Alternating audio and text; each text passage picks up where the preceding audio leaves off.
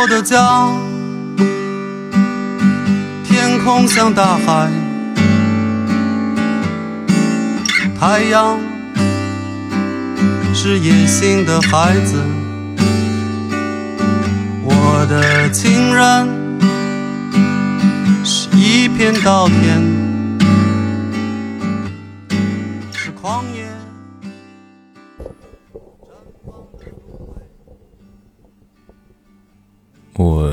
现在是北京时间的凌晨一点，我刚刚醒来，很神奇的生物钟啊！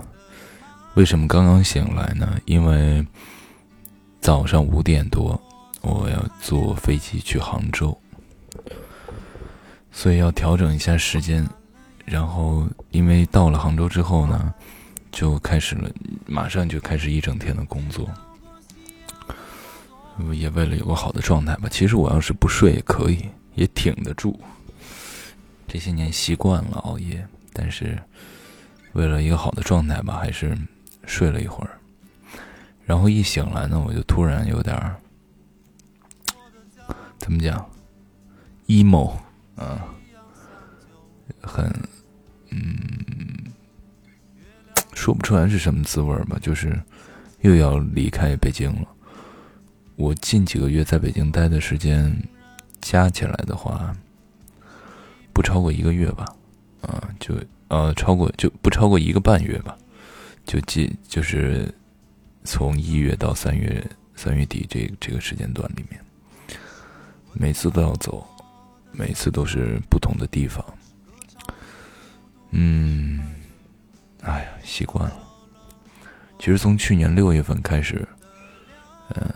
我进入到这样的工作当中来，演员的工作当中来，就一直过着是这样的一个比较漂泊的生活。去年也是我近些年坐飞机最多的一年。我其实个人是比较喜欢坐高铁的，之前，因为什么吧？因为飞机一般都在城市的边缘，啊。到了飞机，呃，到了飞机场之后呢，你还要坐很长时间的车去你要去的地方，包括前面，呃，登机的时候、安检的时候、去机场的时候，也都是时间损耗。我觉得高铁比较方便，而且高铁上可以玩手机，对吧？飞机上这个就不太不太可能。但是。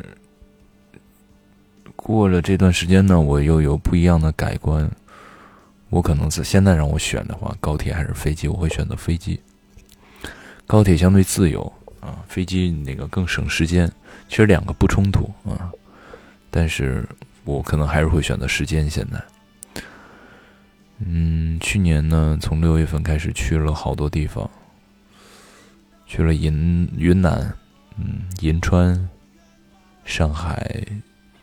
江苏，啊，也回家了，也回西安了，反正就一直在跑，我感觉。然后就是在这样的时间段里，习惯了这个职业，习惯了这个职业的生活。当然，我也觉得很有幸啊，能在这样的时间里，就是能在我这个年纪还没有毕业的时候，有这样的机会让我去快速的适应这样的生活。觉得挺幸运的吧。其实，嗯，从疫情过后，然后一直到真进入剧组生活，非常快，而且我也没有想到我会这么快进入到这个职业里来。嗯，我自认为我和这样的职业还是有些冲突的，因为我本人是一个，我之前也讲过，我是一个比较内向的人。按道理和抛头露面这样的事情啊，其实是互相矛盾的。嗯，我是为什么学这个呢？为什么选择这个呢？小的时候当然有一些有有一定的成分是喜欢显摆，小的时候特别喜欢显啊，因为我因为我的内向，其实我是一个没什么存在感的人，所以就特别爱显显摆，臭显摆。然后每次，反正从小到大吧，不一样的显摆，倒还都挺成功的。我不管是在哪一个集体里面，还都是比较容易被关注到的人，很这也是挺幸运的。选择演员，嗯，其实我最开始是喜欢音乐的，真的。我在上一期节目里面也说了，我很羡慕学音乐的人，但是恨呐，我对音乐真的是一窍不通，现在我也没学明白。小的时候想唱歌，但是真的是太难听了。我记得特别有意思的一个瞬间，就是我小的时候，初中我不想上普高了，我想上艺校。那个是哪一所学校？应该是北京现代音乐学院。我知道那儿招收的也可以，就是你初中就可以去。我就想去那儿。然后我的父亲呢，就给我找了一个人，啊，找的家里关系好的比较不关系好的朋友，说来帮我看看，帮我看看，给我出出出出出招吧。然后他就我们就坐在家里聊，突然就让我唱一歌，哎呀，我天呐，我现在我我我现在不太能回忆起来我唱的是什么歌。嗯，反正就是唱的不太好，很紧张，声音一直在抖，这个是我比较能记得的。然后他们一听我唱完吧，那个大家的反应其实大家都特别明白，你知道吗？然后反正我就是发挥的不好，我也知道他们什么意思，他们也能感觉到我到底这个行不行。然后就是一顿苦口婆心的劝呀，最后，最后我我服了。啊，对吧？我在那个阶段也手上也没什么钱，我也没有什么自己选择的权利，啊，因为我耳朵不太好，所以调不太准。这个我一直这么多年好像也没改过来。有一些节奏感、节奏比较强的歌还行。然后这么着呢，就在初中的时候放弃了这条路，放弃了音乐这条路。但是怎么办呢？我觉得我想了一个曲线救国的招儿，其实我又反省了一下自己，我其实真正想做的是抛头露面的事情。你要是别的，只要是在舞台上，我就我就成。我觉得，然后选了一个什么曲线救国的路呢？我心想，北京去不了，我西安能不能找一个类似的地儿？但那个是我的初衷还没变啊，我还是要学音乐。我一查，西安有这么这么几个学校，有艺校的附中，也也就是初中可以去的。但是我查了这么一圈吧，他没有教唱歌的专业，你明白吗？但是什么哪里有有教唱歌的呀？初中的呃附中的这个专业里，影视表演里面有教声乐的。我是这么着，我心想。我要不干这个，反正也都能学嘛，对吧？他是说不定以后成一个多席艺人呢，对不对？自恋了，因为成不了，不一定啊。然后我就说说，我就决心，要不就干这个，就只不过是发发光发热的地方不太一样，但是我觉得也不冲突，条条大路通罗马嘛，对吧？然后，因为我家里也是西安的，所以呢比较便利。我父亲呢就找了当地的老师，你看又找了一个老师，说帮我看看我能不能来这个，因为他要考试的这个东西是要通过正常的招生你才能进去的。然后我就碰到了我至今为止，我觉得就是改变我人生轨迹的一个人，一个一位老师啊。他可以说是我一生中最重要的老师之一。他是上海戏剧学院毕业的，他是上海戏剧学院的导演系，后来在西安戏曲研究院工作。我父亲呢就托人，就是请他帮我看看啊，人毕竟是专业的。这个老师就很不一样啊，首先我就能 体体会到他的这个和蔼可亲。啊，非常和善，就见了一面，就开始聊天嘛。反正去人家里啊，当时呢，因为我身边我家里人是没有干这行的人的，我一进到人家里，那个扑面而来，你就我就我就被什么东西给震了，就是说扑面而来的艺术气息。我一进人家里吧，人那个时候家里放着轻音乐，啊，那个是多少年前？反正就是我初中的时候，人家里开放着轻音乐，然后收拾的特别干净。然后就又是有书，有很多书，有很多碟，然后还有一个巨大的一个电脑，什么屏，应该是就苹果的一个台式台式吧。然后在那儿放着那个电影，哎呦我天呐，我就觉得这玩意儿这像搞艺术的哦，对对，什么花式啊什么的，就阳台上摆那些花啊什么乱七八糟的，反正就是整个氛围。人家就是是捯饬的特别好，然后那老师人不是专业的嘛，他说话也特别字正腔圆。其实西北人说话呀，就是我周围的人说话，多少都是有一些口音的。我听也听习惯了。其实我一听，嚯，还真是就感觉不一样。反正就是，然后后来我就在他家里，相当于上课了，我就。就是就是，但是那种很很轻松的那种上课氛围，啊，不是那种一板一眼的。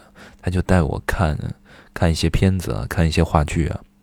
那个时候我小的时候哪哪懂啊？看就一看就看过去了。他教我什么呢？教我怎么看灯光，教我怎么看听音效，他这个的变化对整个情节的改动呃改变。对整个戏的意象的改变，然后教我看演员的表演。我当时我最先是我就是在那个时候背什么，他给我看的是话剧，如果我没记错的话，应该看的是《雷雨》，我就被话剧给折服了啊！我就说，我靠，还有这么多东西哦！当时好像也看电影，电影我好像记不清了，我就说。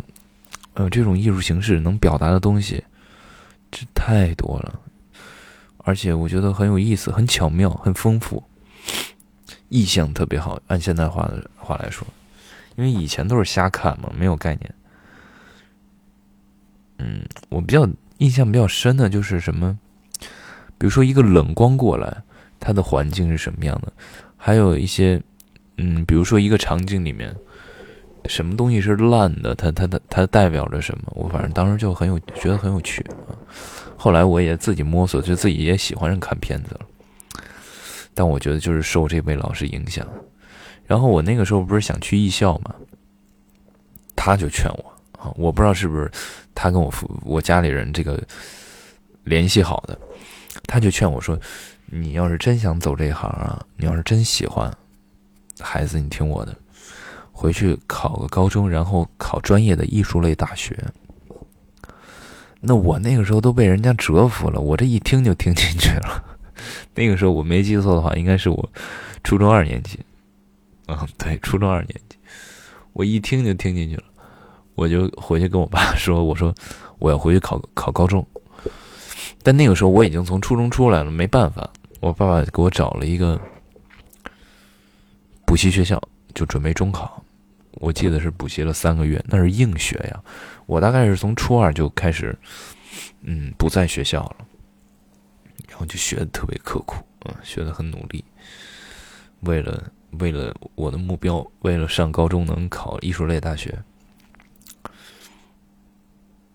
嗯，结果也挺好的，嗯，结果很理想，我觉得，我就进入到了一所普通高中，嗯。但我非常清楚，我上高中的目的不是高中这三年。我上高中目的是为了高考那一下，啊，所以我学的呢，说实话，我学的也不没有特别认真学，我的注意力没没放在学习上。其实，嗯，还有一个就是我我的小学跟初中都是市里面，怎么讲，就整个西安市肯定是数一数二的学校吧。哎，就是数二数三吧，数二数三的学校。然后到了一个普通高中，我还有一个比较大的落差。其实啊，包括我身边的人啊，包括周围的环境啊，有一个很大的落差。但是支撑我的就是我要考大学，所以去了也特也挺安心的。当时，因为也从高一的时候就开始，高一的暑假就开始准备了，准备这个后面艺考的事儿。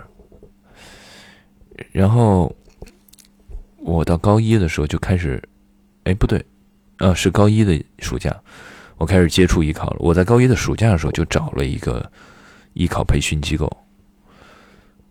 因为那个时候他们都是高三，因为是高二开始准备高三的高考嘛，都是比我大一届或者两届的学生。我就说我那个时候就想去，我想先体验一下，或者我先知道一下这是个什么东西，对吧？然后就是上了一个暑假班儿，嗯，我记得上了一个暑假班，然后那个时候真的见到了几个北京北京这些学校，北电啊、中戏啊、军艺啊几个师哥师姐。嗯，然后就目标就更坚定了。一个暑假之后，到第二年的时候，就开始找了一个老师，专门的老师开始艺考培训。那个时候其实也不系统，就是每周在人家家上课，八九个小孩然后估计每天一个上午嘛，每每周用到你自己身上的时间也就不到一个小时，所以有的时候还是挺靠自己的。我记得我那段时间，因为他是周天上课，我周一到周六每天早上，我没记错的话，应该是七点多到学校。我是五点半我就从家里起来，我先去另外一个住处，那个地方没人嘛，我们讲练声开声，我会赶去练半个小时，然后再打车回学校。嗯，我就是对这个事情比较上心。当时也真的是比较喜欢，然后就开始学习声台形表。这个里面就是说，我们艺考，而且这演员的四门功课：声台形表。声乐呢，指的是唱歌；台词指的在考试里的话，台词就是其实是演员讲的话，对吗？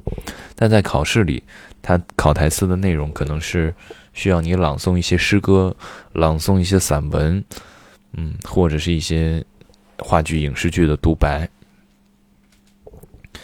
形体是，就是你的肢体、肢体语言。其实，在考试里的呈现的话，它可以是舞蹈，可以是武术，可以是呃广播体操啊，就是类似这样。其实，呃，考官是希望看到你的一个肢体的协调性。那表演呢？表演就是通俗易懂，大家理解的表演。但在考试里，它可能会是一些，我想想，要会是怎么样的呈现呢？它可能是要求你演一些小品啊，即兴的出一些题，或者给你一些练习，给你一个环境，让你相应的做出一些反应什么的。那我后来学了什么呢？我在学习歌曲呃声乐的时候。因为当时的老师比较推崇一些民族歌曲，民族歌曲大家也知道，唱起来都是那种非常激昂、非常亢奋的那种，就反正不是，嗯，怎么讲，不是一般人能唱的。我觉得啊，都是一些，而且都是一些老歌，都是那种，嗯，怎么讲，就是爸爸妈妈，嗯，我觉得爸爸妈妈甚至爷爷奶奶那辈儿，他们。耳熟能详的歌曲，我唱的时候也特别别扭，你知道吗？第一个是没有那样的生活环境，嗯，没有那样的时代背景。为了这个，就还得专门找一个能教民歌的老师，然后就找，然后就学，就在那硬唱。我记得我学了什么歌来着？可爱的一朵玫瑰花，骏马奔驰保边疆。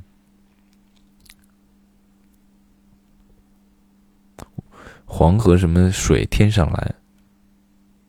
哎呀，我具体我忘了。嗯，然后形体呢？因为我个子比较高，我我有一米八八，所以我自己也知道自己可能跳舞什么的不太 OK。我就去学了一个武术。嗯，是那个老师推荐我去学的。那个老师，呃，教武术的老师也是非常专业的武术老师。我那个时候学了将近，我一周去两三次，学了将近有一年多的时间，一年吧，学了一年的时间，很累啊，但是有点成效，就是能怎么讲，那个套路打起来，能看起来能像个样子吧。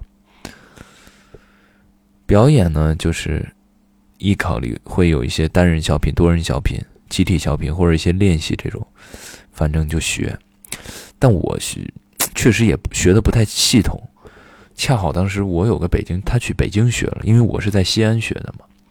我看人家那个状态啊，每天那个课程安排啊，那个学习状态啊，那个感觉就很像正事儿，你知道吗？我们这个就很像，嗯，三天打鱼两天晒网这种，就也不是特别系统。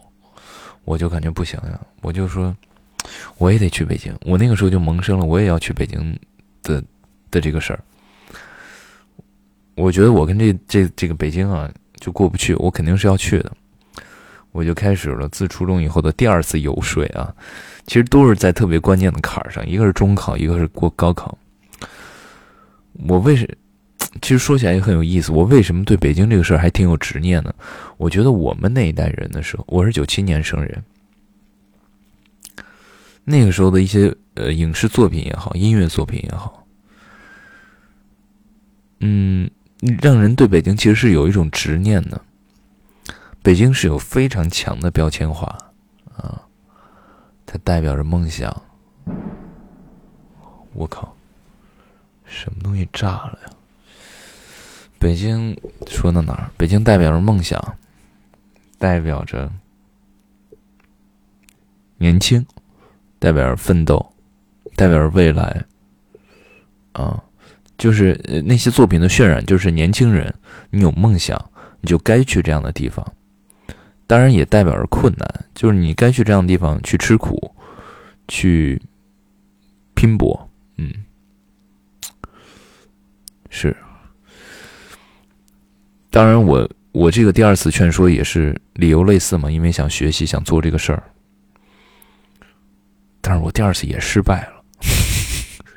我说实话，我第二次也失败了。唉，具体是为什么失败呢？好。好像是因为当时经济经济状况吧，好像就出了点问题，然后就失败了。因为这个事儿，我高二的时候颓废了好一阵儿，就整个人都特别 emo，每就每天熬夜，三点多睡觉，然后六点多起床去学校，然后就特别颓的那种。嗯，但我这个人比较好的是，对于我自己认定的事儿，我再颓，或者或者是我再怎么样，再不济。我也对有的事儿还是有点迷之自信，就总有种预感，总觉得自己能成，不知道为什么，就是从小都这样，特别奇怪。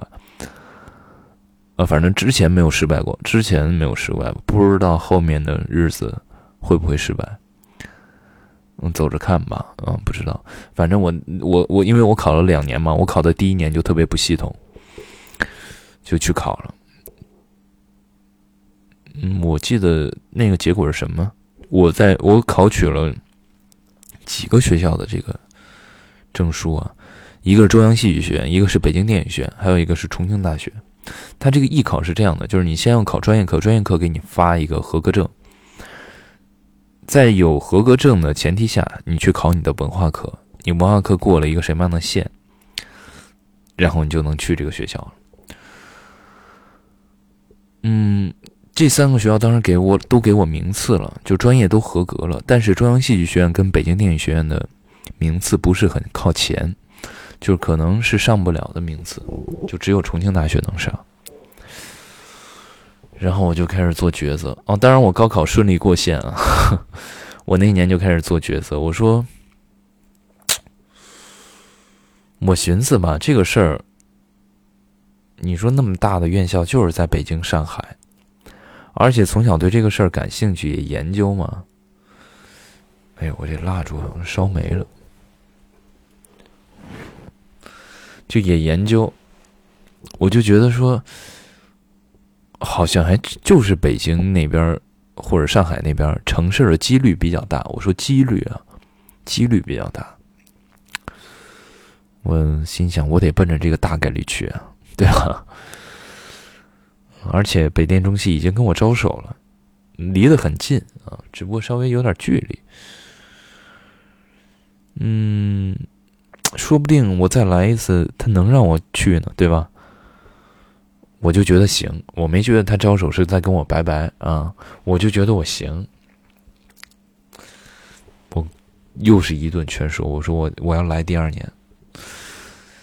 这个时候我爸妈就不不阻拦我了，你知道吗？而且反而特别支持，因为什么呢？因为我们家里没有搞这个，他对我我干这个事儿他没有。没有底儿，你知道吗？我觉得就是经验主义吧，他他他没法估计，然后他估计也是看着人跟我招手了吧，然后觉得有点底儿了，然后高考完他就直接，我就在那年的暑假直接就去北京学了，北京的这些教育资源当然就马上你显而易见的就好，然后身边的人也特别优秀，就整个环境氛围也特别好。然后就是在打压中成长啊，边打压边激励你。最后在北京学了半年多吧，每天起早贪黑上课。嗯，经过大半年，最后结果非常圆满啊，拿到了北京电影学院、解放军艺术学院、中国戏曲学院合格证。而且都是可以，只要文化课过线，可以迅速录取的合格证。然后第二年高考，当然也就顺理成章的考过了，最后进入到这样的一个院校里来。嗯，其实进入到院校之后，我对演员这个事儿也是没有概念的。我觉得艺考和这个职业来说，或者学学校的教育。和这个职业还是有一定的脱节性在里面的。嗯，一进学校就会有经纪公司来找我们，问我们你们想不想做演员啊？觉得你条件不错啊，我们要不要沟通沟通？嗯，工作工作。一开始大一我对这个事儿没有任何感觉，我就不去啊，我什么也不想去，我就是想感受啊。我很想感受北京，就也没想着这些事儿。说实话，就是在学校傻乎乎的。到大二的时候，我一看，哎，好像你要想搞这个事儿，基本上我们这个都是好像都得是这个路数啊，就是你得去，嗯，有一家公司，或者是有一个来管你的人来帮你运行这些事情。大二大二的时候。我也开始接触了，而且其实大二的时候有一些危机感，就特别快，因为我们我行业就特别快，不断的更新换代嘛。我身边的人在不停的工作，或者是不停的，嗯，出门见别人啊，或者是干什么，他那种就会有一种无形的危机感啊，有一种压迫感在里面。那个时候我也非常不坚定啊。也小，也不知道，哎，也不能说小，就也不知道自己到底要要什么，所以很容易被推着走，就跟着风走，啊，随波逐流，然后我也去接触，接接触到了，嗯，然后在大二下学期，大二的暑假，应该是大二的暑假吧。拍了我人生中第一个电影，就我就觉得这算是我第就进入了这样的一个行当里面。那个体验是非常慌张的体验，因为派给我的任务比较大，我是我是男一号嘛，整个过程非常仓促，对我来说，所有东西都是陌生的，都是新的，都是第一次。仓促里面也有局促啊，呃，也有就我现在看，反正准备很多地方准备的非常不好，就算进入了这样的一个行业里，很奇妙，非常奇妙。我现在一想，真是一转眼的事情。然后再到去年，真的可以说每天不能说每天嘛，大部分时间在过着这样的生活。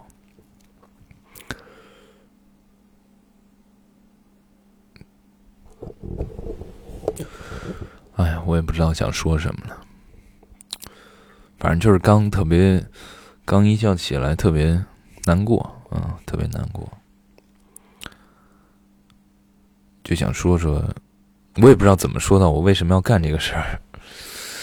对，反正就是这么一路走来吧，从一个完全没有接触过的学生，普通学生，家里也没有学过类似东西的人，一直走到这儿。其实里面有说起来轻描淡写，里面有特别多的，嗯，有很多的艰难在里面吧，嗯，而且，但是我还是，哎呀，特别奇怪。其实给人传达的时候，我还是觉得，就是说这条路虽然大家看起来很艰难、很遥远，我想说不是的啊，只要你愿意为他付出，愿意历经磨难。有很多心酸，但最后我想都是快乐的吧。其实我现在也在历经磨难，我觉得我现在处境也不好，状态也不好，非常累。没，反正最近跑的也比较多，还是希望大家能干自己喜欢干的事儿吧。其实我做这个节目也是，嗯嗯，有很多人在说我说不懂你你在干什么。希望大家都能在这么一个，嗯，情况非常复杂的社会里，嗯，的环境里，能找到自己的栖息之地吧。哎，说栖息之地，说栖息怎么还有点悲观在里面？嗯，希望大家快乐，嗯，希望大家好好生活。生活总要继续。你像我发完牢骚，到三点多、四点、四点晚了，三点多我要去收拾完之后去赶飞机。赶完飞机到了杭州，就要化妆，就要拍一天。拍一天呢，晚上要赶到无锡啊，进剧组。我估计一进组，嗯，反正又肯定又有新的事儿了吧。这次好像是要待七十天，哎呦，想想就七十天呀，要白交两个月的房租。我在北京这两个月的房租又白交了。嗯，希望会有趣吧。嗯，希望在这七十天里有更多的时间。我买了一些健身器材，有时间可以健健身啊，或者是。再多看一些东西吧，嗯，多看一些电影，多看一些书。哎，我最近是真的没什么时间看片子，书我倒是总在飞机上看。而且，哎呀，我现在看片子看多了之后，还是有一些视觉疲劳的，就是感觉其实看多了你就感觉雷同特别多，所以一直在找老片子看，最近。最后推荐一个我最近看过最好看的电影吧。一月到三月以来，如果是一月到三月以来的话，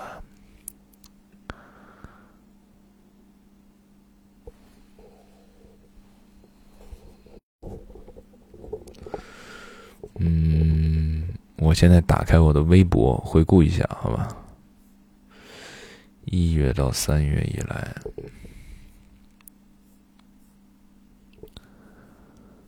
嗯，哦，我先来一些备选吧。无一之地，我觉得很不错。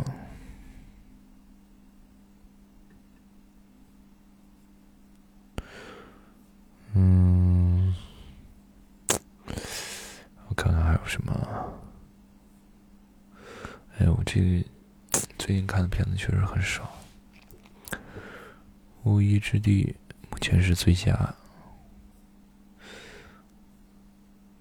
哎呦，这个我也特别喜欢，《筋疲力尽》啊，这个我也特别，这是个老片子。嗯，我在那我还是选，那我就选《无依之地》吧，蹭一蹭《无依之地》的热度。这个我觉得是一个非常好的片子，而且我我觉得特别适合，特别适合那个时候的我看，包括现在的我也是。就我特别觉，我觉得特别适合我这个年龄阶段的人看。嗯，他其实在我觉得啊，我个人认为，他在讲一个比较混乱的现象，比较混乱的现实。我觉得这样的类似的情形，在我们的周围也是一样的，只不过是以不同的形式来呈现的。嗯，我不知道是不是每一个人都这样，但至少我身边有很多年轻人是这样的，对于世界有很多抓不到的东西，有很多。无力，无力感。当然是什么导致我们无力的呢？那又是一个很、很、很大的一议题。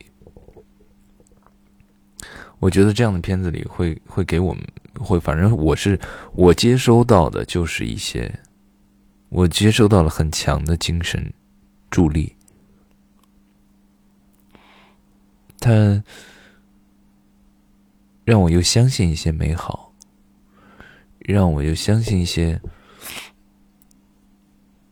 我应该坚持的东西吧。对于生活，对于自己，对于处事的态度，嗯，挺好的。就好的文艺作品真的是，而且我我我就觉得我，什我怎么讲？我从小到大。我的世界观的构成，我的一切的一切的构成，都是从艺术作品里获得的，都是从电影啊和那个音乐啊，包括电视剧啊。好的作品就是可以影响一个人，我觉得甚至影响我一生嘛，就无意之地吧，嗯，嗯。我也挺想有类似的生活状态，但我不敢。嗯，不敢自由，啊，也不是说自由吧，就我不够不够有勇气吧，或者是从根本上，我和那样的人是有区别的，我只是向往，啊，而且我发现我越来越。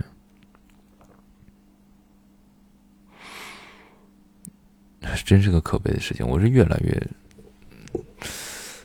丢掉自己，越来越自给自己设置下限。不过现在还好，我觉得现在还好。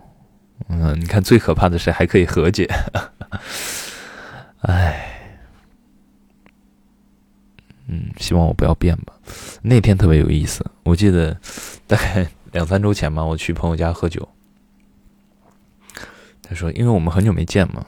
他说：“你还是没变，你还是那个样子。”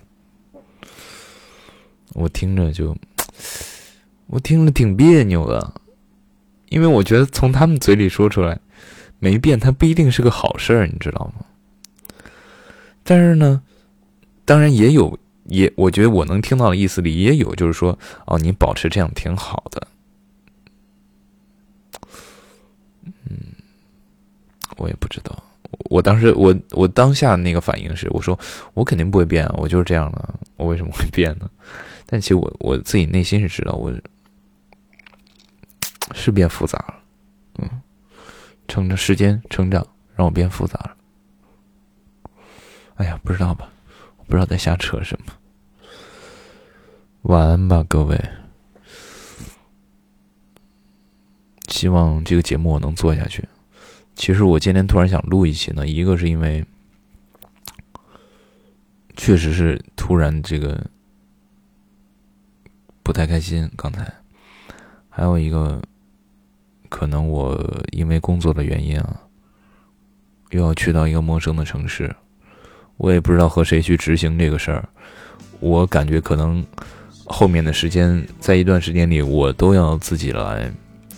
如果想要维保持更新的话。但我想的是这样的，就是说我有想说的我就来说，没有想说的我就不说，不给自己设设设限制啊，不是说非要怎么就更新啊什么的。希望大家快乐吧。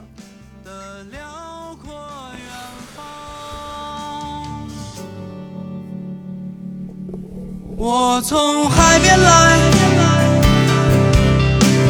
身体上长满了烟，我从天边来，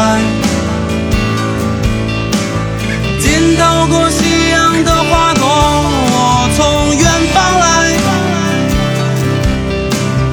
批判过夜晚和爱，我从冬天来，